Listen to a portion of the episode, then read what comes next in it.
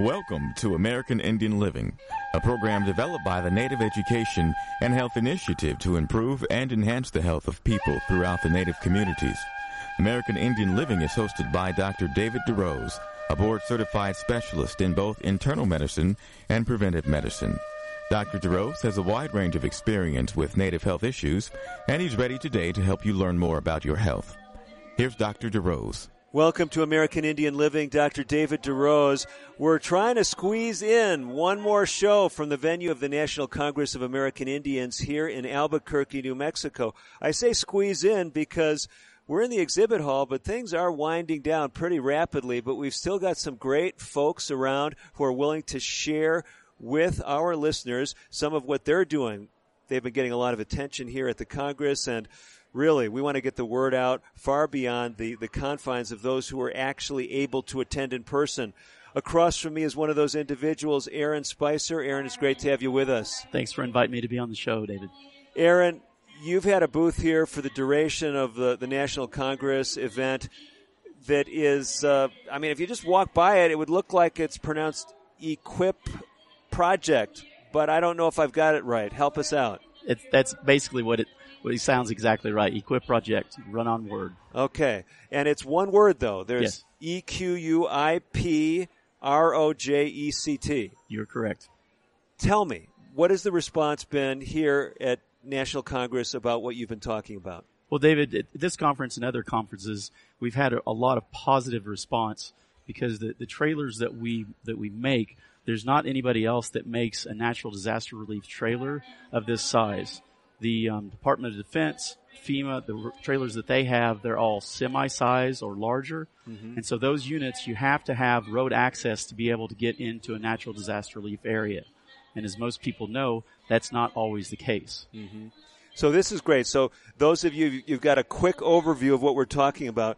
We're talking about relatively small units, right? Correct. And by small, what would the footprint look like? Uh, 14 to 26 feet. Okay, so 14 to 26 feet, and this is something that uh, doesn't have uh, necessarily its own means of propulsion, right? You're correct. It would need to be towed. Okay, so we've got uh, a structure that can be brought into an area that has experienced a disaster, and what is it going to offer?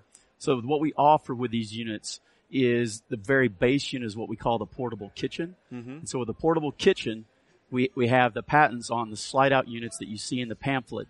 And on those slide outs, we have two two burner stoves. We also have two 75 quart freezer refrigerator units okay. that are powered by the solar panels that are located on top of the unit. The batteries mm-hmm. are inside. Okay. We also have 10 gallons of fresh water and 10 gallon storage of gray water to go along with the hot water that's on demand on the unit that's powered by, by gas, propane. Okay. And then we also have a two basin slide out sink, mm-hmm. and then a mm-hmm. prep table that slides out on the other side. So that the, the whole idea behind the concept is it's highly mobile and rapidly deployable. So let's talk about a, a real life situation, if you will. Someone listening today on a tribal nation. Yes they have some type of cataclysmic event happen. Maybe a tornado comes through. Maybe they're in Oklahoma, for example, and uh, the infrastructure damages no power. Uh, maybe there's some uh, severe weather with uh, maybe even some uh, significant rains as well.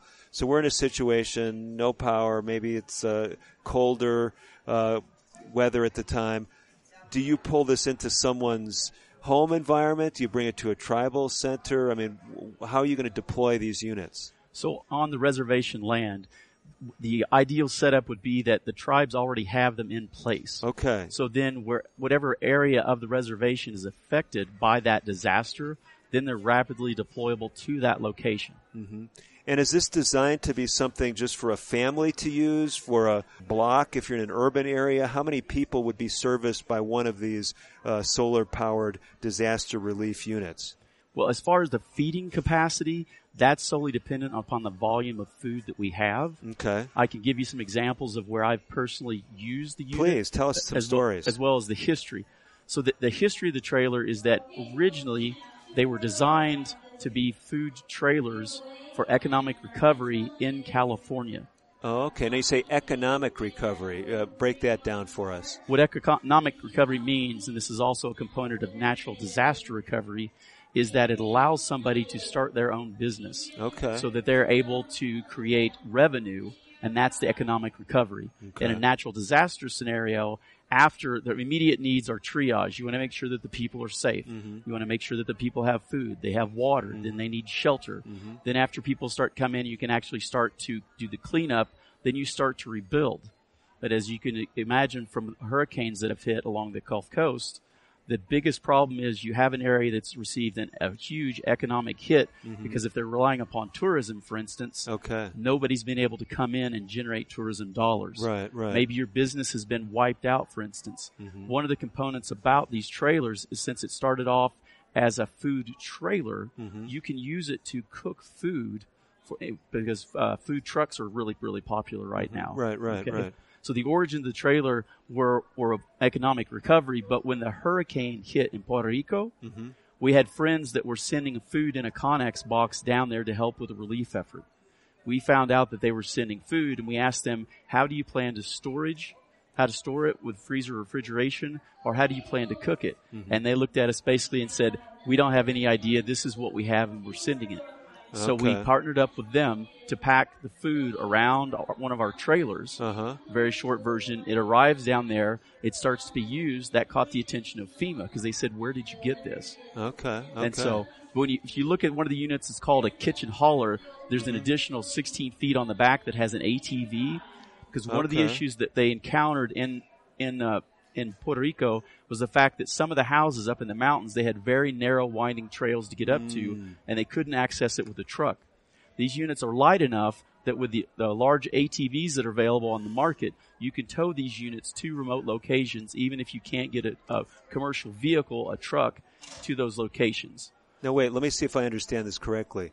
You're saying, and I'm looking at a, an illustration here. Of course, we can't show it on the radio, but I see an ATV behind one of your units. Is this actually a uh, common platform that they're on here? A, uh, a common bed that's being shared by the ATV and your unit? Correct. It's it's all one chassis. It has two axles, so on the back part of that trailer, it'll support an additional two thousand pounds of payload. Okay. Whatever you want to put on it. Uh-huh. An ATV, water, extra food, portable showers, portable washing machines, Uh-huh. shelter material, anything that you want to haul. Okay. And so basically, when the hurricane swept through Puerto Rico, you guys ship these out in containers by boat? Is that what happened? There's a Connex box. Correct. Okay. And uh, for those like myself not familiar with the terminology Connex, what does that refer to? Uh, so if you, you look on the, the ocean going vessels, Right, right. they have these, it looks like the size of a semi trailer, Uh-huh. but they're, they're all made out of steel, so you can stack them up. Right, Cargo right. ships. Okay, and that's, a Connex box. That's a Connex box. Okay, so it, they you pack them into these Connex boxes. How many would fit in, in a Connex box? Uh, that depends upon the size of the Connex box and depending on what you would want to put in there. Okay. I know that one of the discussions they're currently with having with some governmental agencies is how many would fit in that box. Okay. And it's going to depend how they're configured and the size of the box. you're correct. For instance, the, the, the smaller unit is the one that's 14 feet long. The larger one is 26 feet long. Mm-hmm. So it depends on how many of the units are, are need to be sent and the size of the Connex box. I forget the dimensions. You have smaller Connex boxes and you have larger and then you have extremely large Connex boxes. Okay, okay. So let's come back to the Puerto Rico scenario. So you're bringing these units out, and if you bring one of these longer units out, it may have had the ATV with it. Correct. Um, and then you actually can just back the ATV off when the Connex box is unloaded, and then pull the whole structure with the ATV. Is that what you're saying? You're correct. You're and correct. you were actually able to pull that off in, in Puerto Rico? Yeah, it's not it's not a problem.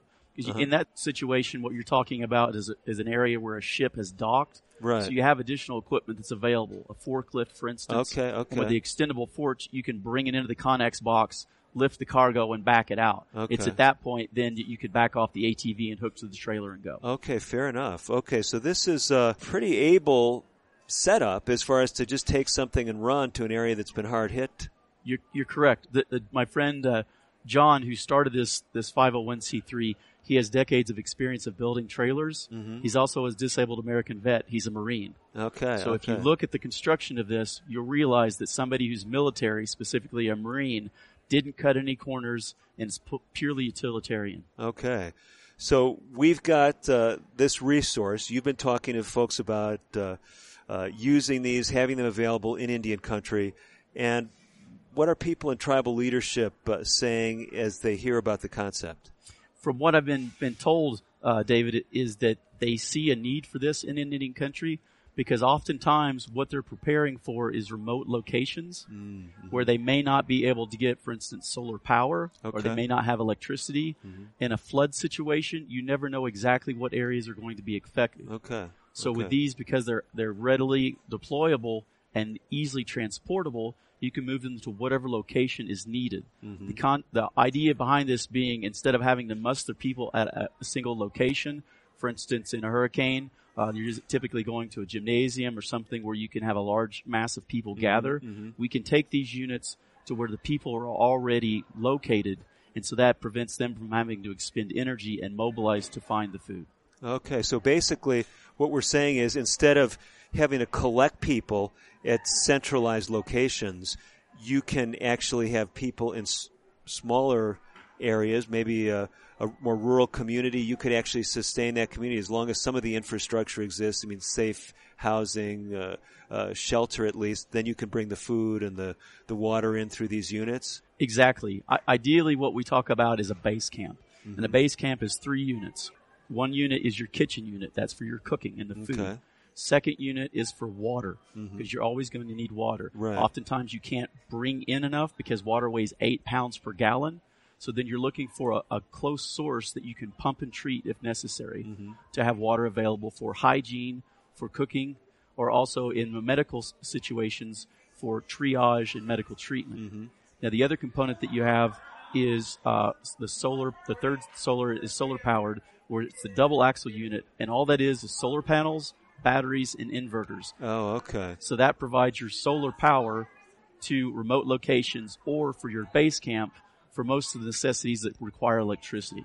So when we talk about water, you mentioned some of these units or the standard unit has uh, water holding capacity with it, You're correct. but you're also talking to us now about actually the ability to take maybe even surface water and filter that. Am I hearing you right? You're correct, David, because oftentimes in a disaster situation, you may not be close to a water source, mm-hmm, mm-hmm. or the water source that's available may be contaminated. Right, right. So then you can use a pump and treat system. There's many different systems that are available depending on what's required to purify that water so that it's safe, it's clean. You can use it for medical purposes or for cooking and hygiene. So your team would more be providing the unit itself when it comes to actually some of these filtration devices and all that would be some other provider other corporation that would presumably bring that to the table or do you actually have those units that you could provide we have those units to provide as well. These are all components that are adaptable to this to the double axle trailer that we have.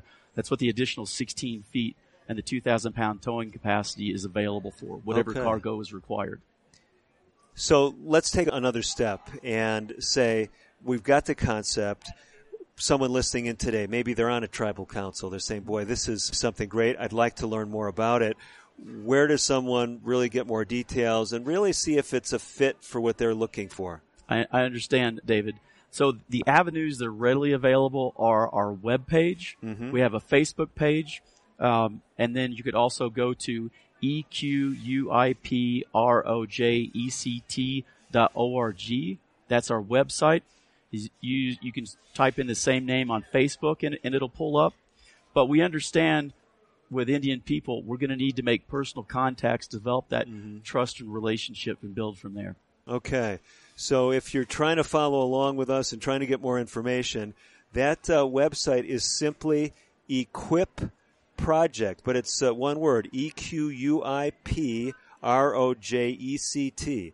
If you can remember that amalgamated word, then they can put that in a Facebook or even a search engine, Correct. and it's just equiproject.org. Correct. Or they can call me personally. Number is on the pamphlet. It's 812-585-9001.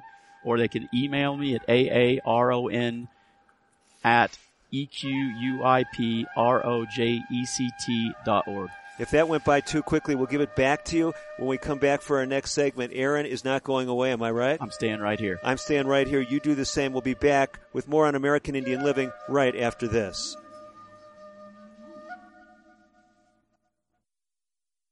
Today's broadcast has been pre recorded. However, if you have questions about today's show or would like further information, please call 1 800 775 HOPE. That's 1 800 775 4673. We'll be right back after this. This is Betty White. I know you don't need one more thing to worry about, but listen. High blood pressure can cause kidney damage, blindness, heart attack, stroke, and you can have high blood pressure even if you feel all right. One in seven adults has it, but it's easy to get your blood pressure checked, and you can treat it if it is too high. So don't worry about it. Don't ignore it. Just see your doctor and check it out. For your free booklet, visit the Will Rogers Institute at wrinstitute.org and find us on Facebook and Twitter. Emergency medical unit, respond to 102 Maple Avenue. Possible stroke victim. When stroke occurs, you have 60 minutes to win or lose the race of your life. There are new treatments, but you must get to a hospital fast. If you suddenly feel weakness on one side, have trouble speaking, walking, or seeing, it could be a stroke. Call 911. Get to a hospital. Because how you spend the next 60 minutes could determine how you spend the rest of your life. Stroke. Know the signs. Act in time. A message from the National Institute of Neurological Disorders and Stroke. If you receive disability benefits, keeping Social Security informed is key. Keeping us informed minimizes the chance that we learn about something later that could negatively affect your benefits. That's the surprise no one wants because it creates overpayments that you must repay, disrupts payments, and can even jeopardize your entitlement to Social Security benefits. Learn more about reporting responsibilities for people working and receiving disability or SSI benefits by reading our online publications, Working While Disabled, How We Can Help, and How Work Affects Your Benefits at www.socialsecurity.gov pubs. Some changes can be reported online at www.socialsecurity.gov. You can also notify us at 1-800-772-1213 or contact your local Social Security office. Our goal at Social Security is to pay you the right amount on time every month. With your cooperation to keep us informed of changes, the likelihood of any unpleasant surprises that could derail your benefits will be greatly minimized.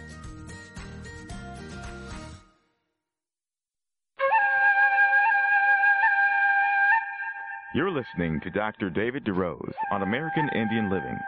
Your comments and questions are welcome. Call now at 1 800 775 HOPE. 1 800 775 4673.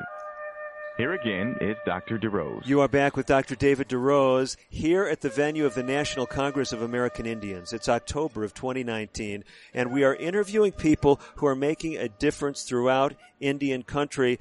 Across from me, Aaron Spicer. Aaron began this show with me. He's been talking about Equip Project, and I know in Indian country, as in, it doesn't matter really, Aaron, what segment of the population you're talking about. People love stories. It draws us in. It helps us understand what we're really talking about. You gave us some illustrations from Puerto Rico. What about some things closer to home where your system has actually been utilized? Okay, well, then uh, Dayton, Ohio had had tornadoes last spring, and so we were able to partner with Team Rubicon, which is uh, a veterans or nonprofit organization that provides boots on the ground to go in and help dig through rubble and help people find items, among other things. Wow. Now, every time you have first responders, you also need support. So Team Barbecue feeds Team Rubicon. And so we partnered up with those guys and to be able to provide support to Team Barbecue for what they needed. They, their specialty is meats. That's the name Team Barbecue. Okay. In okay. that situation, what we did was they needed sides and they needed refrigeration. Mm-hmm. So we made sides to accompany their barbecue a- as well as provide refrigeration and storage for the meats that they would be cooking and, and water. So this uh, team barbecue, I mean, it sounds like a uh, a very colorful name. This is a real group that existed before the uh, tornado that swept through Dayton. You're correct. I, I don't know exactly how long it's been along, been around, but we were also invited to be part of FEMA's Partnership Days, which is an invitation only event Uh-huh. for the major players in natural disaster recovery. Oh, okay. Team Barbecue was there. Mm-hmm. Outside with our, ourselves, we had one of our trailers, and beside us was the Catholic Church in one of their natural disaster relief trucks. Mm-hmm. And so that whole event was designed as a networking event from the major players in natural disaster recovery so that when a natural disaster happens, we already have relationships and know the resources that are available instead of having to look at a spreadsheet of entities and try to figure out who do we contact. Mm-hmm, I know in talking with other people who deal with uh, disaster relief, it was uh, quite interesting. I was actually sitting with a, a fellow who also works some in uh, Puerto Rico, and it was really interesting because he was talking about some of the emotional, the uh, the mental health needs that people have uh, having gone through a disaster, and was speaking about sometimes that gets missed in the equation. But as we're talking together, you got to have that basic infrastructure in place and that really has to happen first, even if you are ministering to people as far as their mental health needs. So here's where I'm going with that whole uh, train of thinking, Aaron. Really, when I talk with people who are involved in this type of work, they often have some type of passion, some type of life history that has especially connected them with being interested in this area. Is that true in your case as well? Uh, y- yes, it is. Uh, I have a long history uh, dating back to when I graduated from college. Um, I ended up working for the U.S. Fish and Wildlife Service as an environmental cam- contaminants specialist. Hmm. My interest at the time was actually in international environmental policy, but I, I ended up uh, volunteering for the U.S. Fish and Wildlife Service, and um, and then did a foreign study in the Netherlands, focusing on international environmental policy. Mm-hmm. And when I came back to the states, uh, the field office that I worked at was actually waiting for me to apply for a position that they had created for the work that I'd been doing as a volunteer. Okay. And uh, this is all sounding very interesting to me because oftentimes when we speak about environmental impact, one of the things that often does not make the top 10 concern list are these disaster scenarios, and they're some of the most devastating for environmental impact, aren't they? You're correct one of the, the things that I think is especially tragic as we've looked at some of these disasters recently is where you have this interface between industry and the environment and something that cataclysmic happens like the break, breakage of a dam or you know these retention uh, areas that are being used for toxic uh, wastes in some cases perhaps inappropriately but the point is that these things happen. Did that whole scenario actually play any role in your interest in making a difference when it comes to disaster relief? It did, if, if and if I could take a minute to kind of t- explain that to you. In in college, we used a lot of case studies on uh, Superfund sites, okay. specifically in, involving what was called a consent decree. The first consent decree was signed in Bloomington, Indiana, for a hazardous waste that's called PCBs, polychlorinated biphenyls, which was produced for in electrical capacitors uh, ABB and then Westinghouse had electrical capacitor plants in the Bloomington area mm-hmm. when I was just a small child. So we're going back uh, to Indiana. Correct. And uh, that's where your roots were. Correct. So we've got um, these so-called Superfund sites. Now these, is it safe to, for the, the lay public to describe these as places that were especially bad as far as uh, contaminants? Yes, they were labeled Superfund sites by the federal government which meant that then they went after the responsible parties mm-hmm. as well as had monies available for the cleanups because it was deemed hazardous to human health.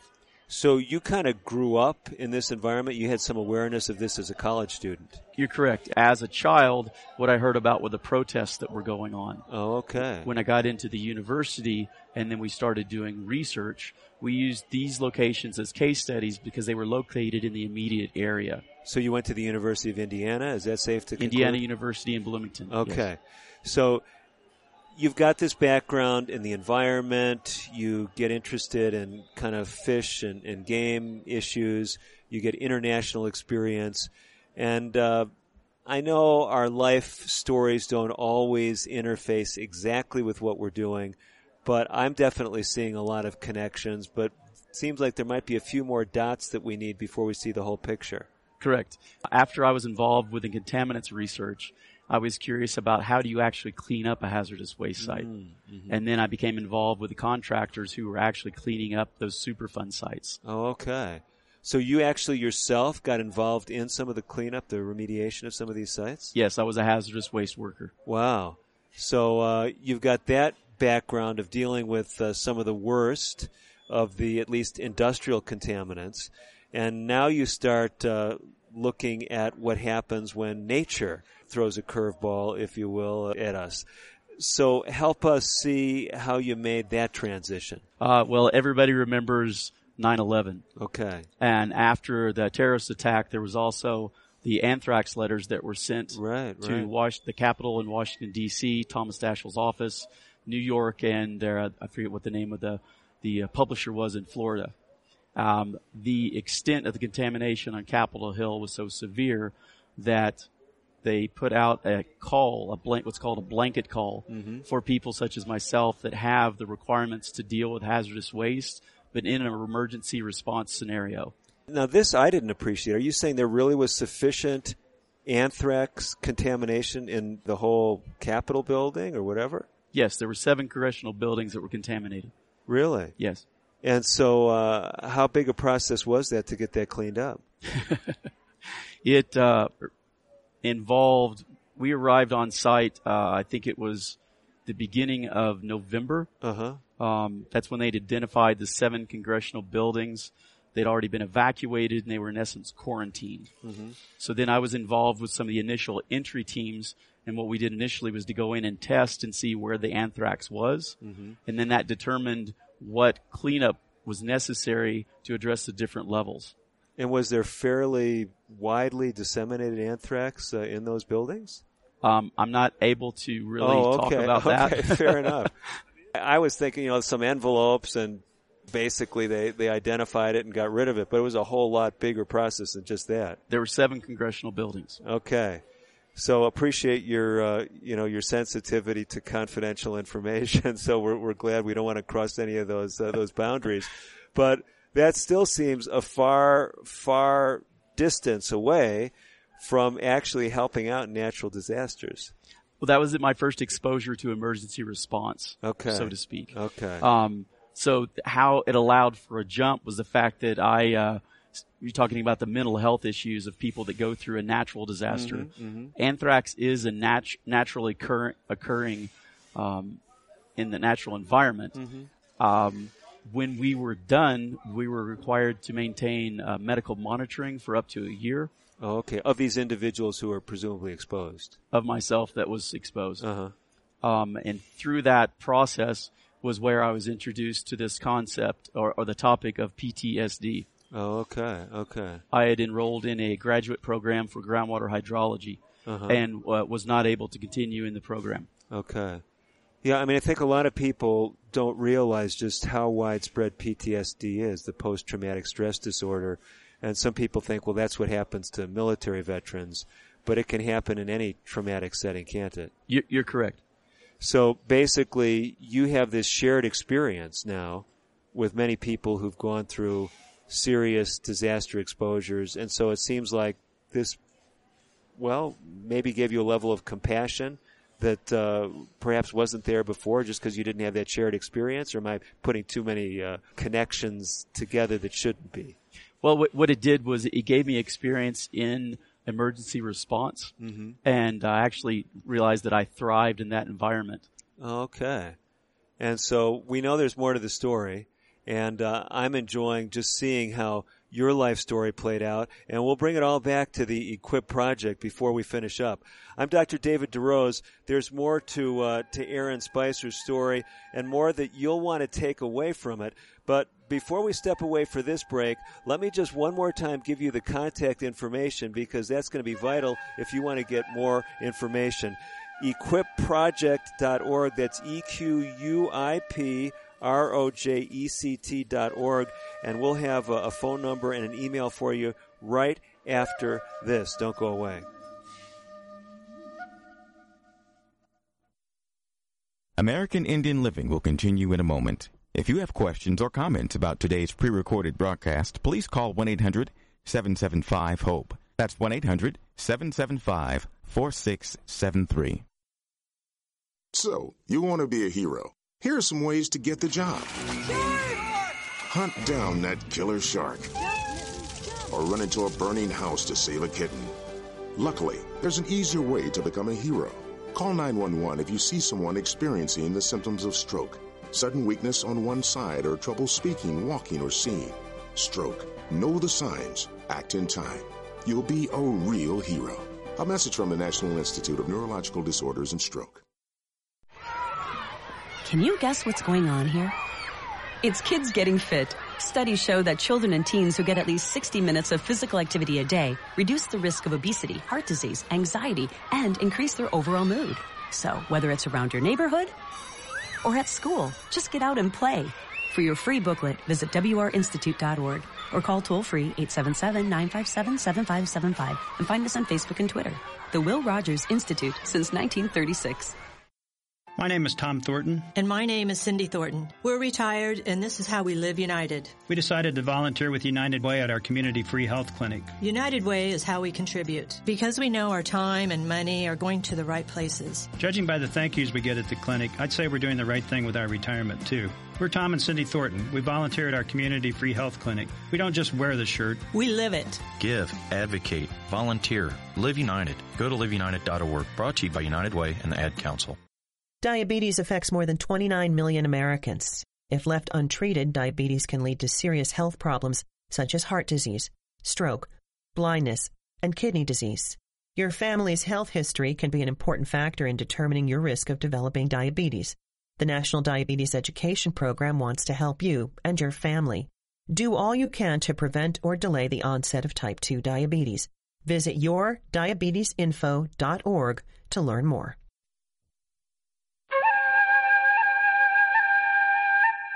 You're listening to Dr. David DeRose on American Indian Living. Your comments and questions are welcome.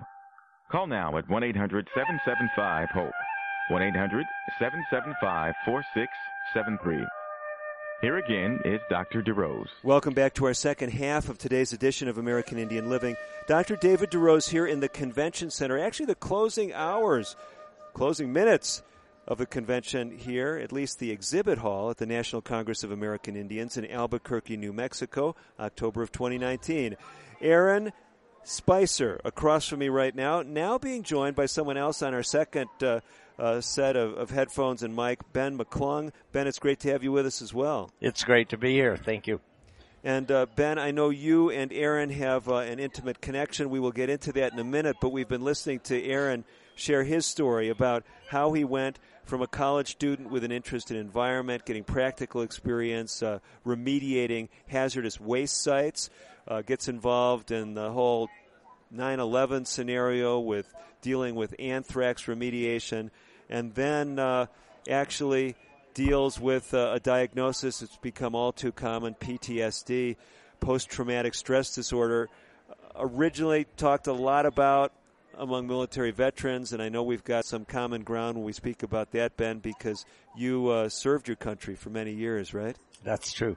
Thank you for your service, by the way. You're most welcome. My honor. So, coming back to Aaron, we're still trying to make this connection from dealing with PTSD, dealing with uh, the uh, community now that works in remediating uh, disasters Correct. to how you get involved with Equip Project. Help uh, bring us up to speed with that final chapter. So the, the, the short version of, of that is the fact that uh, it uh, I, I spent a good 15 years post uh, anthrax cleanup, uh, really suffering from PTSD and depression. Wow! Wow! And um, through that was where I, I met Ben. Okay. And Ben I'll let him talk about the uh, the treatments that he gives and help people working with PTSD. But one of the things that's that's common for people that struggle from PTSD is uh, wanting to withdraw mm-hmm. because we're afraid that if you knew how bad we really felt, mm. then you wouldn't want to be around us anyway. So Ben has really been instrumental in me working through that and then being able to come out, so to speak, from that, that isolation and then starting to function in society again. One of the aspects of the Equip project is a 501c3 nonprofit that's run uh, by a disabled American veteran. Okay. Yeah, okay. he was a Marine. And so also with um, Team Barbecue uh-huh. and Team Rubicon. Team Rubicon is all vets. Okay. And all of these programs are to help veterans who are struggling with PTSD to give them an avenue to get out and to be productive and feel like they're a part in helping society. I'll tell you, this is making the whole story so much more exciting because when someone is working with Equip project, they're not only looking at something that can help their community, but they're connecting with a community of people who are trying to help heal themselves, if you will, as well. You're correct. Yeah. So, Ben, we are so interested in your story because my understanding is you suffered from PTSD yourself. Yes, I do. And that was a result of uh, your combat experience? Yes. Do you want to share any details just to help us understand uh, your world? Um, I was a combat medic, Mhm. uh, the United States Army. I did two tours in Vietnam. Wow. Uh, October 1968 to April 1970. Um, coming back was the biggest and hardest part Mm. because I had become very acquainted with and comfortable in jungle lifestyle, Mm-hmm. Mm-hmm. and um, I did not feel like I would fit back in this world as we speak. Okay. And was that a scenario that definitely played out for you? Yes, Okay. definitely. So you end up at some point uh, being diagnosed with PTSD and finding healing, and then wanting to share that with other people. I, I know that's uh, probably condensing a whole whole bunch of experience into a very short synopsis. Uh, when I came back in 1970, there wasn't a diagnosis of PTSD available. Okay. Uh, nobody was really understanding what that meant. Mm-hmm. And uh, for 10 years, I suffered in silence and just thought I was uncommonly insane. Mm.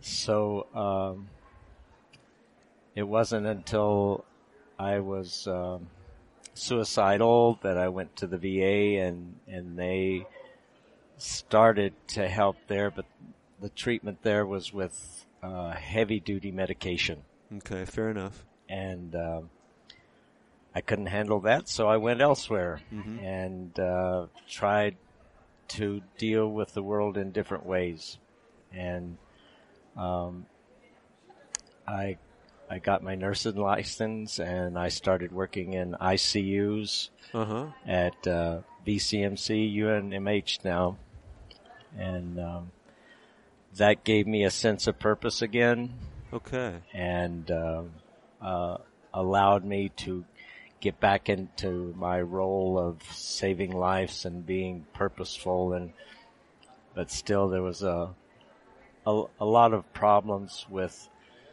every time a helicopter would fly over Mm. I would go into deep depression Mhm. fear Mhm. all of that it it showed up in many many different ways and I just thought I would be crazy for the rest of my life. And it actually wasn't until uh, 2000 something uh, after 9/11 that I actually got the PTSD diagnosis because I had avoided the the VA because if you have a uh, history of mental illness, that doesn't look too good on your resume going into an ICU unit. Okay. Uh, fair enough. Yeah. If you want to, if you want a job taking care of uh, the sick is sick, you can't be as concerns, right? Sick and sick, all right? Yeah. So yeah, it's not that easy to talk about nowadays. no, but but but thank you so much for for opening our eyes a little bit. So, what were some of the things that you found helpful that then you ultimately shared with people like Aaron?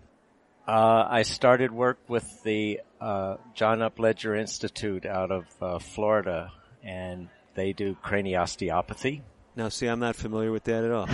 so these are doctors of osteopathy, Right, DOs, okay, right. and they're doing manipulative techniques. Manipulative techniques. Okay, but. I'm I'm not familiar with that particular method. It it's um it's quite common with osteopaths. Mhm. Uh, most osteopaths don't do the manual work anymore. Okay. But uh, uh, Dr. Upledger's, I it, it's not that he dumbed it down, but he ha- he made it more available for common people to use. Fair enough.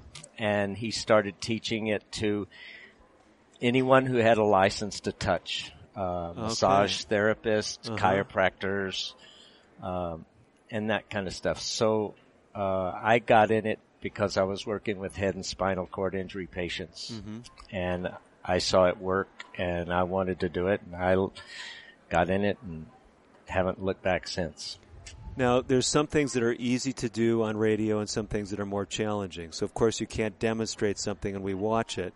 But is it a manipulative technique? Is it more of a massage technique? What would it look like if someone was, was just watching you uh, as a practitioner of this technique? I like to tease uh, people who say, I, "May I watch you work?" And I Uh-huh. go, "Yeah, it's kind of like watching grass grow." Okay, So you can't really see much. You feel far more than you can see. Mhm. So uh, the best way to do would be to go to uh, upledger.com. Okay, okay. U P L E D G E R dot com, Mhm. and you can see the techniques there, and also the Barral Institute, B A R R A L Institute.com. And that's the visceral and neural and vascular portion of osteopathy.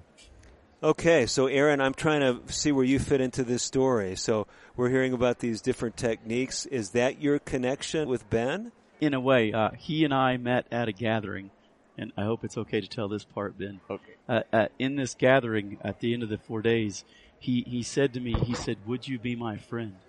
Hmm. And after we'd spent, been that close together for four days, it, it was a natural response for me to say, well, of course, sure, I'll be your friend. Mm-hmm. Well, you fast forward, what, five, six years after that, when I came down to New Mexico to visit Ben, and then he explained to me that for him, the courage that he took, it took for him to ask me to be his friend because of how isolated he still was from Vietnam. Mm-hmm. Now, at that time, when I came to visit him in his house, he started talking to me about trauma and PTSD. Uh, I was uh, going to be married shortly, and so I thought he was actually talking more about relationships Uh-huh. or talking with my now ex-wife. And so after after our divorce, uh, and I'd been living out of the country for a long time, and I came back to the states. Mhm. I had this overwhelming sense of uh, homelessness, Mm. of not belonging, and Mhm. I came back to spend time with people that I knew loved me and cared about me, and that I felt safe being around. And so I came out to Benny's house, and so Benny started talking to me again about trauma and PTSD, and asked me, "Will you allow me to do one of my my treatments on you?" Okay. And so in in those regards is when he really helped me being able to start processing what had been going on that I didn't even realize was going on. Mhm. I was able to identify the depression. Um, I'd been uh, diagnosed with clinical depression a number of years before that, Mhm. and thought that was merely what I was encountering. It was the uh, counselor that I was seeing to treat the depression and and do the the uh, medication management who first started talking to me about PTSD. Okay. So the short version is Ben is the one who's helped share his own experience of how do you live and how do you regain becoming a productive member of society after having suffered from PTSD and because PTSD is not just for people who've been in combat zones. Mhm. I mean, I love the whole story because really what we're doing right now, we're talking about how you guys collectively in different ways are giving back. And in fact, instead of talking about disability, we're talking about the ability to serve better because you've gone through an experience uh, that was very traumatic, right? Exactly. And so, who better to make a difference in an area that's been ravaged by a disaster than someone who can say, you know, I've been there. I haven't gone through a tornado. I haven't dealt with a hurricane uh, firsthand. I mean, it wasn't my home that was wiped out there, but I know what you're going through. Do you find those opportunities just naturally come up as you uh, work in this field? I do, and, and kind of a segue to help make the jump from anthrax to the trailers is Uh-huh. that one of the opportunities that presented itself this past spring at a gathering was where I, I met the, the people that are involved with Equip Project. Okay. I didn't even know what that was, uh, but I was traveling and helping feed people. I have a 2006 Subaru Impreza with a two burner Coleman stove. Okay, fair enough. And I, I met the gentleman, John, who runs the project. And the short version was after he asked me, well, what do you do? And I started explaining to them. He uh, talked to one of his other partners who was also at the gathering, and they asked me, would I be willing to accept one of their trailers and travel with it and feed the people? Wow. So they just wanted to give a, make a gift to you? You're correct. Wow. And that's how you got connected with this project. They came to be because they're friends of Benny's, and that's how I met them. So it's safe to say that you must have had a good experience with the unit. It's very safe to say that. I feel like I won a lottery. Okay. We got to tell the final chapter in this story in our final segment of today's edition of American Indian Living. Don't go away. We've got more from both uh, Ben and Aaron and bringing it all back to you and what you might be concerned about as far as potential for a, a disaster in your community, things that can make a difference for you. We'll be back with more on today's edition of American Indian Living. I'm Dr. David DeRose. We will be right back after this. Today's broadcast has been pre recorded. However, if you have questions about today's show or would like further information, please call 1 800 775 HOPE. That's 1 800 775 4673. We'll be right back after this. One day, I'll teach chemistry to kids. I'm going to be an architect. My dream is to be a chef. At the U.S. Department of Education's Office of Federal Student Aid, we provide more than $150 billion each year in grants, loans, and work study funds, making higher education possible for anyone at any stage of life. I can go back to college. I can change careers. I can make a difference. Federal Student Aid, proud sponsor of the American Mind. Learn more about money for college at studentaid.gov. Diabetes is a serious disease that runs in families. If your parents or siblings have type 2 diabetes, you have a greater chance of getting the disease. If you're African American, Hispanic, or Latino, American Indian, Alaska Native, Asian American, Native Hawaiian, or Pacific Islander, you also have a higher chance of developing the disease. The National Diabetes Education Program wants to help you understand your risk. Visit the NDEP website at yourdiabetesinfo.org for diabetes prevention tools, including the Family Health History Quiz. It started off as a normal day. I felt fine when I arrived at the plant. Ruth Junius's life was about to change. Then I dropped my keys. They kept slipping out of my hand. My arm felt numb. A coworker asked me if I was okay, and I couldn't speak. I started to get scared. Ruth was having a stroke. People around her weren't sure what to do. They thought I should go home or lie down, but I knew something was very wrong. I wrote 911 on a piece of paper with my other hand, and someone called for me.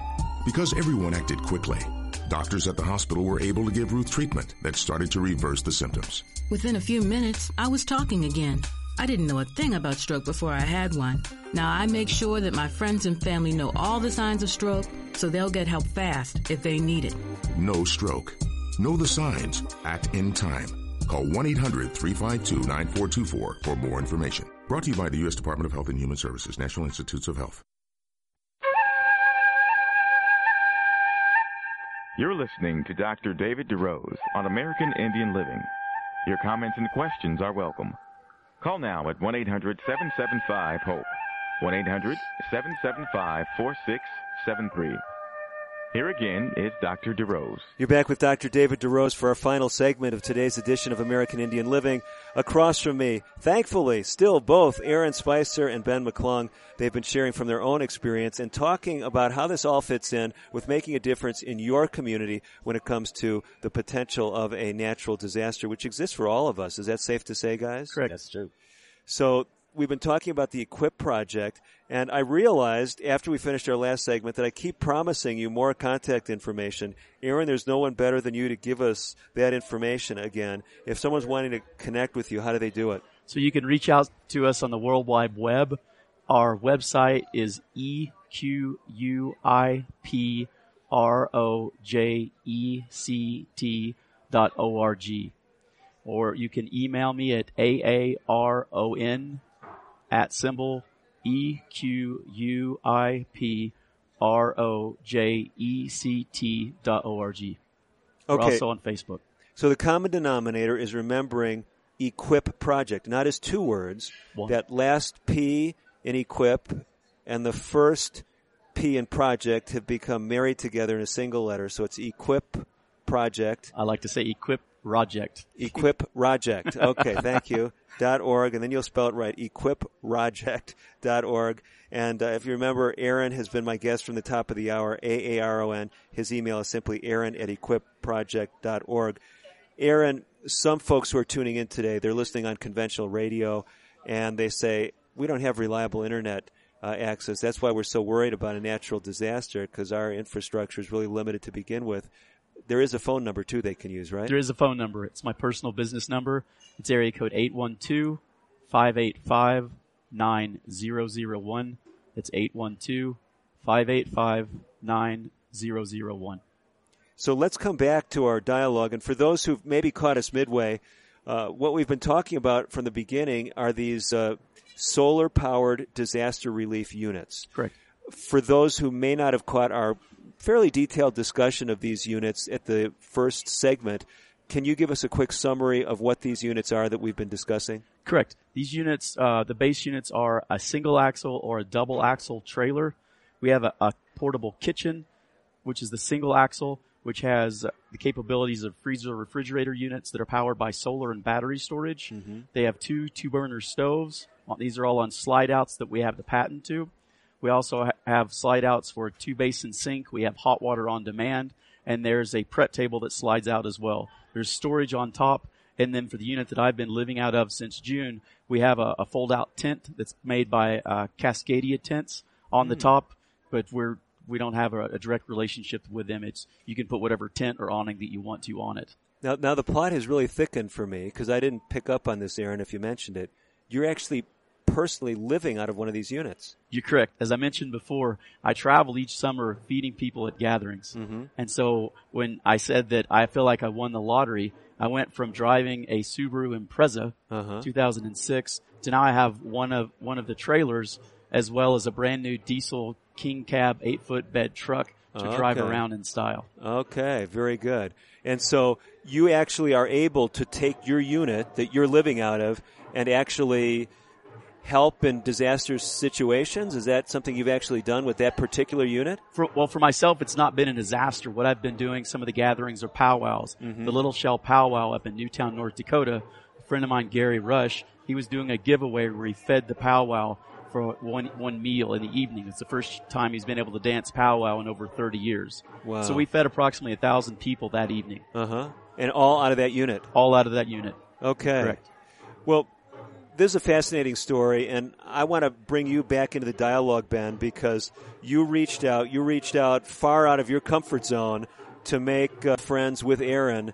How does it make you feel to see where Aaron has come since your paths first crossed? It's an answer to my prayers. Wonderful, wonderful. And uh, my impression is you have probably taken an interest in a lot of folks. Yes. Who've gone through this same journey. I, I don't want this to be depressing, but um, have you had a lot of success stories, or are there more disappointments sometimes than there are successes? I would say there's far more successes than than failures. Really? Well, that's impressive. That's impressive. Uh, the only failures I have is suicide, and that's one of my biggest uh, uh, challenges right now. Is especially with young people mm-hmm, mm-hmm. who don't even realize that depression may be post-traumatic stress disorder, mm-hmm, mm-hmm. and that's uh, something that I'm really striving to open everybody's eyes that there is hope mm-hmm. and there is there is life, but it's when you end that life, there is no hope. That's right. That's right, and I, I think that's so well put. And I, I have a, a, friend who talks about some of the challenges in his uh, early life where he many times thought about taking his own life and uh, was very close at times. And one of the things that kept him from doing that, um, I mean, just some, you'd say some common sense things. You know, life was really bad from his perspective, but he said, well, there may be something really good out there that I haven't experienced yet. But just, it was just this, this attitude really of hope, wasn't it? Yes. Yes. And so you guys are not living so much in hope in future expectancy, but you're actually seeing positive things happening right now. And I want to bring the dialogue back to you, Aaron. So you've been here at the National Congress speaking to people about these units. What does that do for you when you come and interface with people? I mean, this is a lot of people would say for someone who has tendencies to maybe step into the background, this might be a, a challenging environment. Is that uh, sizing things up correctly? Some of my support network have used the phrase leveling up. so, what does that mean for those of us who haven't used that terminology? Uh, that means that I'm having to really push my comfort zones. Okay. And okay. to start to be uh, more outgoing and trust Mm-hmm. that I do have skills that are valuable to the community Mhm. at large. Mhm. And that's one of the aspects about Equip Project is because it's a disabled veteran owned ran nonprofit. One of our goals is to provide an opportunity for veterans as well as other people to be a, a part of helping help help people not only in natural disaster but with uh, the volu- other volunteer opportunities that we have with Equip Project. Mhm. And it serves a, a plethora of reasons. The main one being, which also goes back to the native people, is that when you talk, start talking about transgenerational trauma, Mhm. this trauma d- develops and, and then shows itself in alcoholism and drug use and abuse and a plethora of things. So when you have an opportunity to go and help feed the people, to help bathe the people, to help provide power to the people, to provide uh, a freezer refrigerator units to care for the medication for the elderly, that's an opportunity for us to be of service to the people and care for them. So, if I'm hearing you right, Equip Project is not just about units that can help people throughout Indian country or throughout any community in a disaster. It's also about providing opportunities for people to serve. Am I hearing that correctly? You're correct. We're also organizing a volunteer force that uh, when a natural disaster strikes and we would be activated, then we would go down that list of people who've uh, signed up as volunteers and have been trained to then go and actually man the trailers. Now, specifically on the reservations, that's not what we're talking about. Mhm. We're specifically talking about providing a trailer that the, the people can own. It's on the reservation land. You can use it to handle natural disaster response, but also with the portable kitchens. I have a good friend of mine who's using one to vend at powwows because one of his dreams has been able to, to run a food truck. Mm-hmm, mm-hmm. And so this is really a self-contained food truck, if you will. You're, you're correct. And you can bring it anywhere, even Any- off the grid. Anywhere. You can tow it up in the mountains. With the solar, you don't have to have on sh- a power hookup. Mhm. With the, the gas, of course, that would be a limiting factor because you would need to replenish the gas. Mhm. But with the freezer refrigerator units, you're able to store your food, you're able to store medication, you're Mhm. able to store ice. And so it's a self-contained unit because it's light and it's rapidly deployable. You can get to places quicker than most of the other resources that are available through FEMA or the DoD. This is such great stuff. So uh, what I'm I'm hearing, I, I started this interview just uh, you know to be transparent, thinking that we'd be talking about these disaster units, but we've covered so much more. And really, the call to you know, if you will, for for folks that are listening, is um, not to, to sell them something, but to help them realize there's a resource here Yes. for a tribe, for a, a community, for a business, uh, you know, whatever. The, the uses are, uh, are infinite, but also there's opportunities for service. Do you encourage people to go to your website if they're looking for these volunteer operations as well? Yes, there's a sign up uh, page that's on the website for people that are interested. You're not obligated. Um, initially, they're just going to talk to you and find out, okay, are you really interested? Um, and then uh, when there's training, they'll be available. You can sign up for the training. But if there is a natural disaster, you're still not obligated. They're going to go down the list and they're going to see who's available. You'd also only be asked to go and serve in the disaster area. Uh, FEMA divides the U.S. into six regions. Okay. You would only be asked to go in a region that's within your area. Okay, very good. Well, our time has just about slipped away. Uh, Aaron, thank you for joining us. Ben, you too. And Ben, you focused on this area of hope. As uh, we close out the show, any words of hope that you'd like to leave our listeners with? Where there's life, there's hope. Appreciate that so much. One more time, if you want to get hold of Aaron or others with the Equip Project, it's E Q U I P R O J E C T. That's their website, equipproject.org. It'll also get to uh, get to them on Facebook. I'm Dr. David DeRose. Hopefully, today's show has given you some new vistas on how to improve your health, how to help your community down the road, if not today. For all of us at American Indian Living, I'm wishing you the very best of health. Native Voice One, the Native American Radio Network.